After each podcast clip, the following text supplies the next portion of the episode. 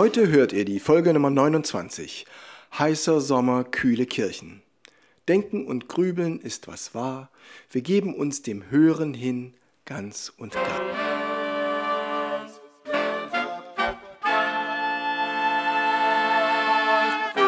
Taylors Bläser Podcast, der Wegweiser zum Lernen, Spielen und Unterrichten von Holz- und Blechblasinstrumenten.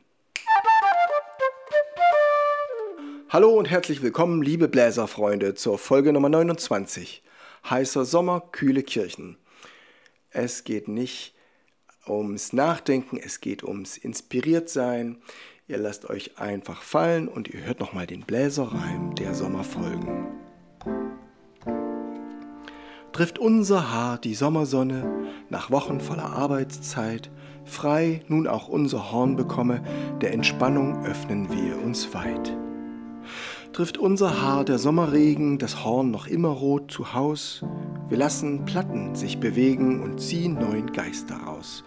Aus diesem Geist wächst neue Lust, so lassen wir uns inspirieren, erfüllt ganz frisch sich unsere Brust und mit ihr wollen wir musizieren.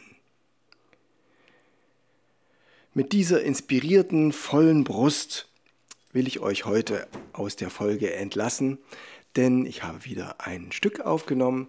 Es geht heute zentral ums Musikhören und ich stelle mir vor, ich gehe in diesem heißen Sommer, also der ist ja gar nicht heiß, also er wechselt, er regnet und er hat manchmal ein bisschen viel Wasser auch dabei und es gibt auch immer wieder Sonnenschein und ich projiziere jetzt noch ein bisschen kommende warme Wochen.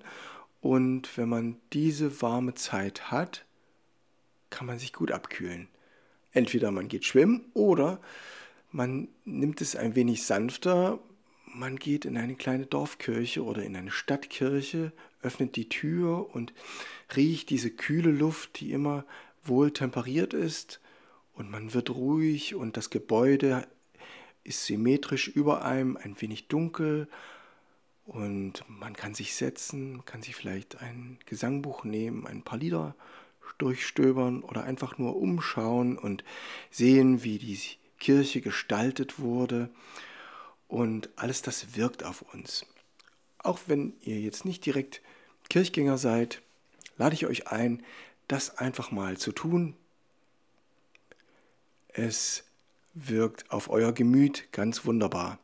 Die Kirchen sind aus verschiedenen Gründen ein besonderer Ort, einmal vom Ansehen her visuell, einmal vom Anlass her, warum sie gebaut wurden, nicht einfach um ganz praktisch irgendwie da ein paar Leute reinzubekommen und kurz was vorzulesen, sondern die Leute, die da hingehen, die gehen aus freien Stücken dahin und wollen sich wirklich Gedanken machen über ihr Leben.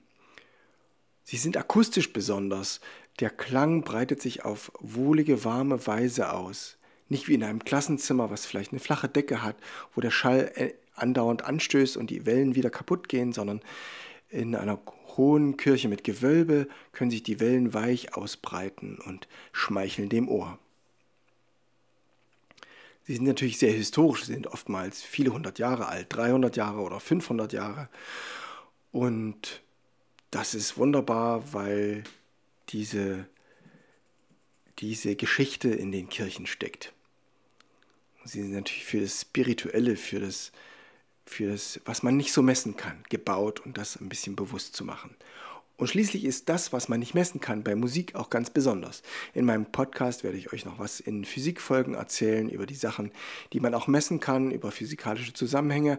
Aber eigentlich geht es darum, wie das wirkt auf unseren Körper und wie sich unser Geist davon entfaltet. Und je feiner die Musik ist und je besser sie gespielt ist, desto mehr hat unsere Seele davon, nicht nur unser Körper. Deswegen gibt es heute ein klassisches Stück, ein historisches Stück, das seiner selbst 250 Jahre alt ist und ich habe eine besondere Beziehung dazu, weil ich habe selbst 14 Jahre, 14 glückliche Jahre meines Lebens in Erfurt verbracht, diese wunderschöne Stadt in der grünen Mitte Deutschlands. Ich grüße nach dort, ich grüße nach Erfurt und in dieser Stadt hat auch Johann Jakob Eisel gelebt in der ersten Hälfte des 18. Jahrhunderts. Er war, ihr werdet überrascht sein, er war Rechtsanwalt und hat aber vorzüglich ein Cello gespielt und hat einige Sachen komponiert. Darunter findet sich ein Divertimento für Flöte und Generalbass. Ein Generalbass ist immer eine Bassmelodie, die aufgeschrieben ist und die bekommt ein paar Ziffern dazu, dass der Tastenspieler weiß, in dem Falle der Organist, welche Akkorde er spielen soll. Aber wie er die Akkorde spielt, bleibt ihm selbst überlassen. Das ist eine Parallele zum Jazz, weil auch da werden die Harmoniesymbole für den Pianisten nur als äh, Zahlen- und Buchstabenkombinationen, C7 sagen wir mal, hingeschrieben, aber auf welche Art der Pianist diese Akkorde spielt, das ist ihm selbst überlassen. Es bleibt immer ein kreativer Eigenanteil und das finde ich bei Jazz und bei Barockmusik toll. Das ist der Generalbass. Wenn ihr hinhört, ganz hinten in der Kirche hat sich noch eine Posaune versteckt, die den Generalbass auch noch mitspielt.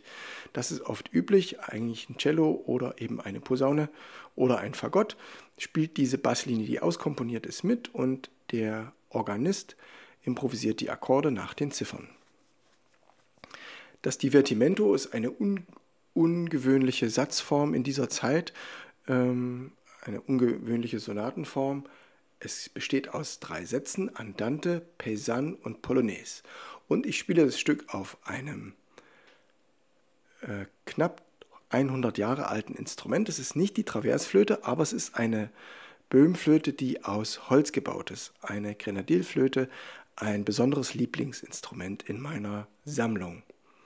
Damit wünsche ich euch jetzt viel Spaß, lehnt euch zurück und hört auf die Akustik, die ich da so ein bisschen nachempfunden habe. Ich habe die Orgel mit äh, gleichtöniger Stimmung eingespielt. Ich wünsche euch viel Spaß und freue mich, wenn ihr einschaltet, wenn es heißt, Taylors Bläser Podcast hat eine neue Folge. Einen schönen Urlaub. Ciao, euer Steven Taylor.